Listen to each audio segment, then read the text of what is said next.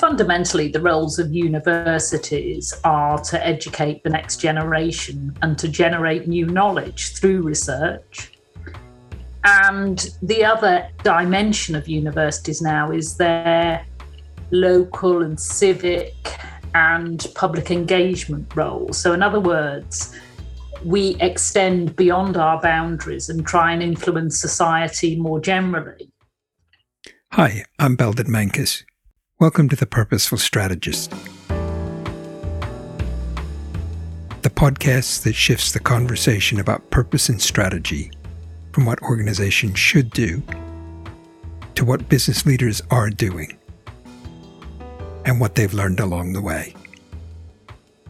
In this episode, we'll be hearing from Jenny Higham, principal at St. George's University of London and a working doctor. She shares with us her experience of the tensions top leaders face as they navigate authenticity, confidentiality, financial pressures, and an ever expanding set of aspirations for the organization. She also describes how she balances the need for leadership from the top with an open, inclusive approach to strategy development. And she shares a simple tip for what to do when something major makes big parts of your strategy no longer relevant.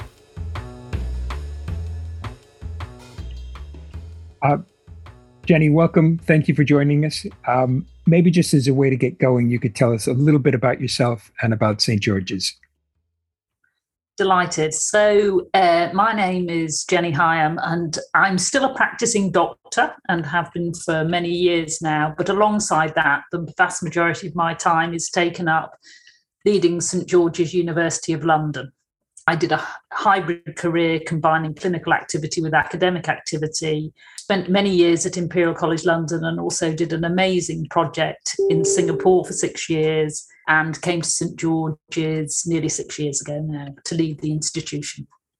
If you could, could you sort of sum up what the purpose of St George's is? St George's is a specialist health sciences university that is known because it trains a whole range of healthcare professionals, but also does a great deal of world class research in particular areas. It's very famous for infection and immunity, is one example. We've been going since 1733. And some of our very illustrious alumni are the pioneers around infection and vaccination, such as Jenner. And we're proud of that brand. We feel as though we contribute a great deal to what society needs, and that was exemplified by the recent pandemic. And the other slightly unusual thing about us is we share our site with a major hospital trust. A lot of people know it from 24 hours in A&E. We obviously have discrete parts within that large campus, which is as big as Westfield in Shepherd's Bush. But that's another somewhat unusual feature of where we are that sort of almost seems like just a, a statement of who you are. Do you have a sense that there's some bigger, higher purpose beyond that? Which is not to minimize anything in what you said. That's a that's a fantastic cause and a mission. But I'm just wondering, do you see anything sort of bigger than that?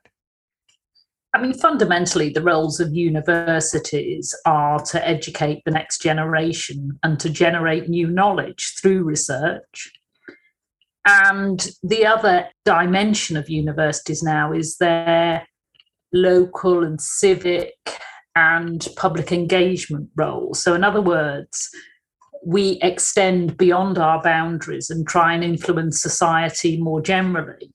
It sounds like the first bit of that's been around since almost since the you know the hospital was founded in 1733, if I remember right. Um, but the second bit about the sort of community piece, is that something that was developed since you've come there, or was that something that had been around before then? It, I have to say, I think the focus in the whole sector, the university sector, has turned more to thinking about this. There's a variety of pushes and pulls for that first of all, not wanting to be seen as remote from the community and being seen part of the community. And it's all part of making universities accessible. There is also the very genuine desire to draw from your local community, and it used to be called widening participation, but now it's access and participation, but reaching out to try and encourage those who were underrepresented within university settings and encourage them to consider that a degree or higher education is actually for them. They're not excluded from it and they will succeed if they do. And how did that come about? Was that kind of given to you as a directive, or was there a group that came together in the university to kind of look at that question, decide what to do about it? I'm assuming you're at a place where you're doing things about it. So, how did you get to the point where you decided you needed to do something about it? I think we've been doing it for a long time, but now it's monitored by the Office for Students. So, on the one hand, you know, we are sort of forced into a position, as are all universities, and a proportion of our income has to be dedicated to this cause. But I don't find that regulation and demand for it anything other than reinforcing of what I'd like to do. What I'd like to do, and what I think is really important, is that we're in an extremely diverse part of London. London itself is very diverse. But what is not necessarily diverse are the people that come and study here, the people who think that they could, say, become a therapeutic radiographer or a doctor. And there's a lot of class barriers, colour barriers, educational barriers, aspiration barriers. And I think that you get for the point of view of science and healthcare, the best delivery if you garner talents from all parts and you prevent groupthink. I think that if I look at my earlier career, you know, when I first joined medical school, there was virtually no representation. It was fundamentally white. I was a grammar school person, but very white public school boy and girl background, so reaped privilege. And I'm not saying that those individuals didn't make tremendous contributions, but I don't think that they represent the patients. And I think we make such better doctors' decisions, society, public health, everything is much better informed by a wider and broader perspective. Mm-hmm, mm-hmm. How does that purpose kind of help in your strategic decision making? Well, first of all, you have to make it your business and you have to make it count and you have to be sincere about it. You have to return to it. You have to stand up and be vocal to say, this is what we stand for and it matters. It's not just a tick box. It's not just because we need to make this return. It's because we really care about it. So I think that people have a real whiff of insincerity. People can smell it when you don't really mean it. I think that it's also a fantastic point of engagement with our students because so many of them have come and they're the first in their families to go to university. And they, the students who are far closer to the age of, say, the school students that we help tutor, we have a program, for example, with local schools where we go out and our students assist those more junior students with their GCSEs so that they get better grades with their science GCSEs, a very direct impact on them being more eligible, basically ticking off the academic boxes and barriers to coming to medical school. So uh, science stars that's an interesting uh, and very successful program. It is proven we've tracked it and they do get higher grades with that input. And it's of value both to the community and the individual school student but also to our students another example is mentoring. And somebody like me is seen as too remote not appropriate. But for our individual students on various programs to be having a direct conversation with prospective students about what life is like, about what is the process of university application, about your life experience to put into your personal statement. That again is a very directly and beneficial relationship for both parties. Hmm.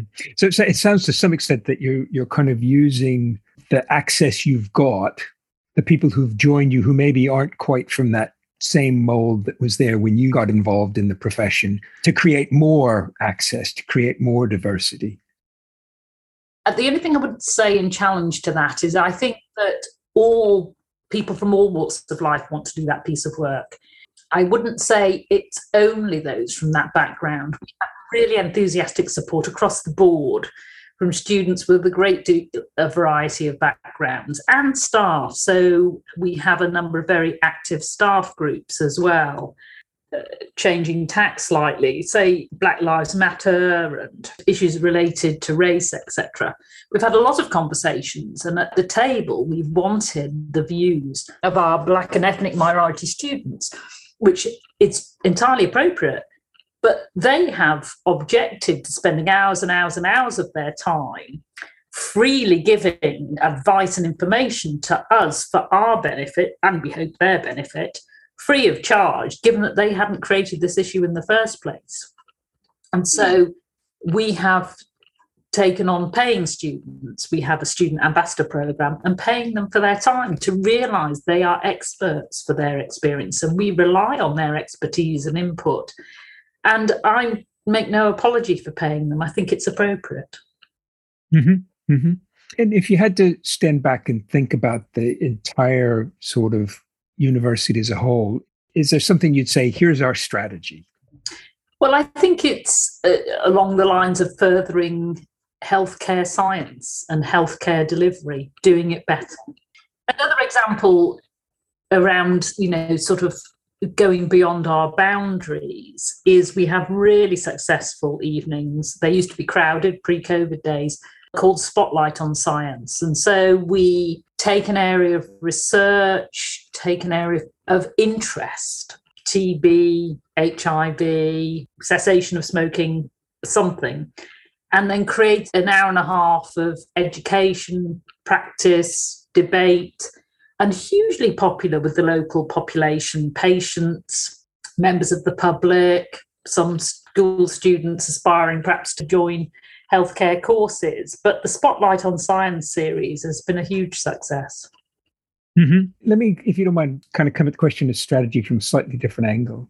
Every organization, and I'm sure yours included, doesn't have all the resources that want to do everything they might want to do. How do you go about figuring out where you're going to allocate resources? How do you decide, you know, what's the most important stuff for us and what's other stuff that we'd love to do, but we just can't do it now or we can't do as much as we'd like? Well, there's a hierarchy in the sense that I am unfortunately in an institution with very small margins and very little profit. And so the hierarchy in terms of where I'd like to invest is tempered with the fact that I have lots of high risk science and lots of areas of the campus and our activities that are hugely highly regulated, carry risk with them, and also potential for prosecution. So, my decisions about investment have to start with those that we could end up in prison over. Hmm. And you'd be surprised how many of there are relative to that list. Mm-hmm. And then if you look at human capital, for example, equality, diversity, and inclusivity, that's an ever increasing breadth of areas. And I think that realistically, you can't say that gender inequality, ethnic disequality, trans rights, disability, if, if everything is a priority, then you do have to take on various campaigns or focus from time to time because to make a meaningful intervention or to make a meaningful change requires a lot of effort in my experience and that's partly done because we consider what's the next thing we're going to do but sometimes it's reactive to other circumstances mm-hmm. Mm-hmm. What's the process you go through? I'm sort of imagining every year, every few years, you try and step back and ask what next? What's important for us going forward? What are the priorities? Because uh, i agree with you it can't be that everything's a priority. What's that process look like? Well when we set the sort of five year strategy it's a really good opportunity the last time we did this very broadly was to get out to the entire community to have lots of open events. And the strategy is of course around research, education, civic engagement, but it's also about values and about work and environment and the type of place we want to be in terms of to work, but also the environment in which we want to create in which to study. And it was great to have so much engagement. And of course, people want to be paid more and work less, you know, those sort of tritisms. But not surprisingly, it is about commitment, respect, engagement. It is about higher impact research. It is about making students feel more included. So perhaps the eventual outputs aren't that surprising, but I think there's great value in the process of discussing, refining, thinking about what we are and perhaps what makes us distinctive. Mm-hmm. You used the word engagement a fair amount. It, it also sounds to me like part of your approach to developing your strategy is deliberately, by design, inclusive. It's not just a small group somewhere that goes in a conference room and ta-da comes out, but that it's a process that involves a lot of different people. I mean, would that be a fair way of characterizing? I, I think that first of all, leaders should lead. And I don't think that you can abdicate responsibility to lead. But I do think that in terms of the number of things that truly need to be top down and autocratic are actually very small. The vast majority of things are potential to be openly engaged with, to hear different views, to make people feel included. Now, lots of people, you put any method of engagement, you'll always be disappointed that only a proportion of people come forward. But I still think you send the right signal by sending the invitation in the first place. Mm-hmm. Um, kind of one other sort of question on this kind of what's in the purpose what's in the strategy. Given that there's such huge public and media focus on climate change and the net zero agenda, does that need to be part of any organization's kind of purpose and strategy to be successful? Or is like, no, no, lots of other people are worried about that, but we'll kind of do what they say we need to do, but we're not putting that front and center.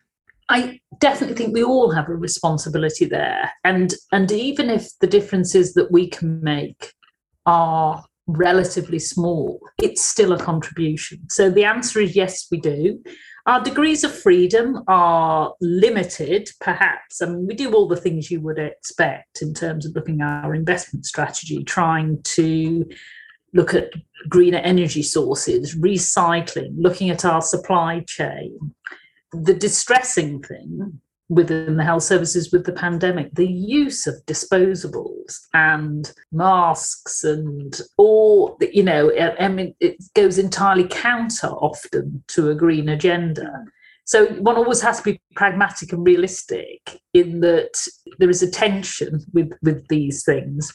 But I wouldn't say our students and staff if there was a hierarchy of things, there are a percentage of committed individuals to it and a warmth of reception to the idea very broadly that we should be doing this sort of thing. And we do what we can. But i wouldn't say it's the first thing that we champion in the morning. And that's perhaps not surprising given the specialist focus of what we do. Mm-hmm. Mm-hmm. no that makes a lot of sense.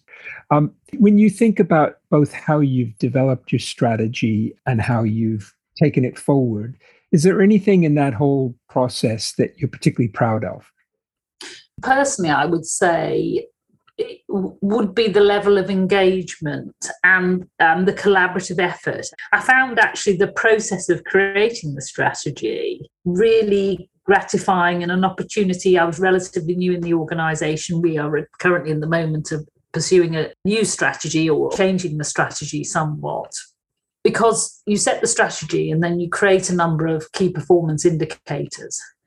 And then lots of external things develop and change. And so the frustration is you can't necessarily measure progress around the KPIs that you originally set for yourself.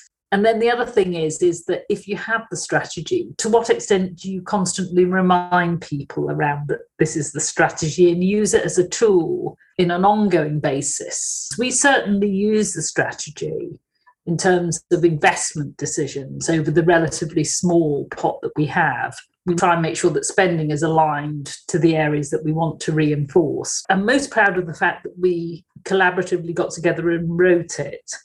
I would question myself as to whether I've optimally used it as a tool, particularly with increasing years since we made it. Mm-hmm. And, and and so, if I remember right, you said you sort of came up with it uh, five six years ago, and now you're you're in the midst of refreshing. It's four years ago now. Yes, four years ago. Okay. It sounds like part of what you're talking about there is just the the world changes faster than the the strategy does. Is is there anything you've contemplated about how you can address that? I mean, you talked about KPIs, you know, often they made sense when you set them, but now the world's changed and they're not really helping. You don't have to have the magic bullet for this. I don't think anybody does, but just wondering if there's anything, you know, in there that you're thinking, yeah, there's something we're going to add or change or do differently that'll help us address the fact that the world changes, even though we, we only come back to the strategy every now and then to a certain extent, I would say don't be restricted by your strategy. You have to be nimble and you have to be responsive. I think you need to challenge yourself and make a case for diversion from the strategy. But you can't necessarily wait until you've written a new strategy to take that opportunity. Say, for example, broadly speaking, we had a research portfolio that was strategy amongst a variety of themes. Along came the pandemic, a number of those streams of research were impossible to prosecute because of the restrictions related to the pandemic. So we pivoted and turned a lot of our activity towards COVID research, COVID vaccines. And you could say that that proportion of, of our research activity was out with the strategic plan. But I would say in terms of the larger goals of the institution, that was a really good example of being flexible and nimble in circumstances. So it wasn't as though I decided to become a candy floss seller rather than run a university. It wasn't that different, but it was an example of nimbleness and flexibility with the strategy. Maybe maybe wrong, but a, a shift in mindset around the strategy. When we set it, that's what we intend to do but after that, it sort of becomes a reference mark that we may need to veer off of rather than just slavishly follow it. I'm not a particularly good rule. You're not a good rule follower. uh, so I do believe that life in general is open to a great deal of interpretation. And I'm much more concerned with the outcome mm-hmm than I am necessarily dogmatically, slavishly staying to the process. So, and that's in some circumstances a strength and in some other circumstances a weakness. Mm-hmm. Maybe launching off of that, any tips or suggestions for other leaders who are wrestling with this whole challenge of what's our purpose? How do we convert that into a strategy? What do we do when things change? Any suggestions for others? For me, authenticity is really important. I think that leadership is the more senior you go, the more observed you are, the more that you need to only whisper. You don't need a megaphone anymore because people sure are listening if they still respect you, or indeed they're plotting your demise. So I find it very difficult to be disingenuous when I stand up. There are occasions when you have to be slightly political but in general, I always try and align really closely what I'm genuinely thinking and feeling and what is the actuality with what I'm saying. And that sometimes won't necessarily be exactly the same as your original strategy, but it's much more comfortable in many ways to do that. And I think your people smell you if they don't think you're genuine. And if you're asking people to do difficult things or you're asking them to follow you, I think that they want that authenticity. And what's the impact on you personally been over the course of the last four or five years? You know, how, how are you different or what have you learned in the course of all that? More resilient. Some of the worst things came out of left field and you weren't anticipating them.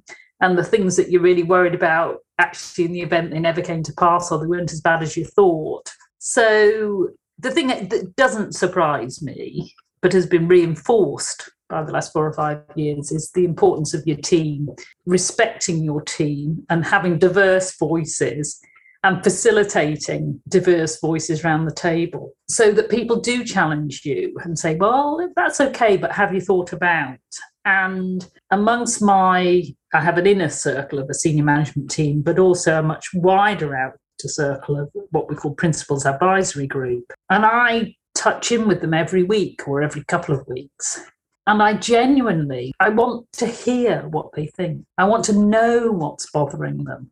And I want them also to be able to do a bit of a pitch in terms of what's bothering them. And this week I've got this inspection coming and I'm really not that happy. And then somebody over here in the States says, Oh, blimey, well, that's the day that we've got such and such coming. Or did you not hear about that big report that's going to happen? And so you create a web of dialogue. And I think it means that there's less chance of things completely falling through it and being missed. And as a leader, there are occasional things that are totally top secret that only a very small number of individuals should have any party to. But the vast majority of business can be conducted in an open way, in a collegiate way, in a I'd like to hear what you think about this way. And as I say, I think that that type of inclusion, I think it does lead to better decisions, but it also stops you going completely off beam. And then it's almost much more effort to sort of launch something and be off target and then to rein it back in. Much better that you've been given the hint that actually this isn't going to land well before you've landed it. Mm-hmm. I like that phrase you use there, web of dialogue. That really resonated with me. I enjoy being a leader and I enjoy my team. And you get really horrible days. You really do. But overall, I'd far rather be in the driving seat.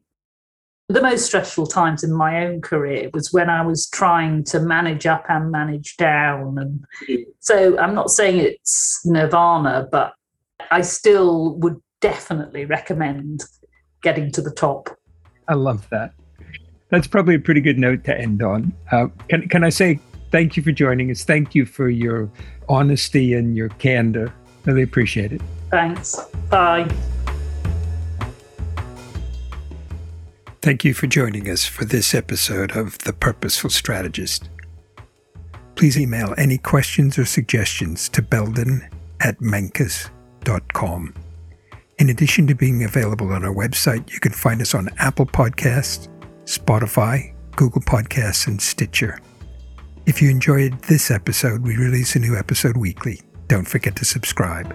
Thanks again, and join us soon for the next episode of The Purposeful Strategist.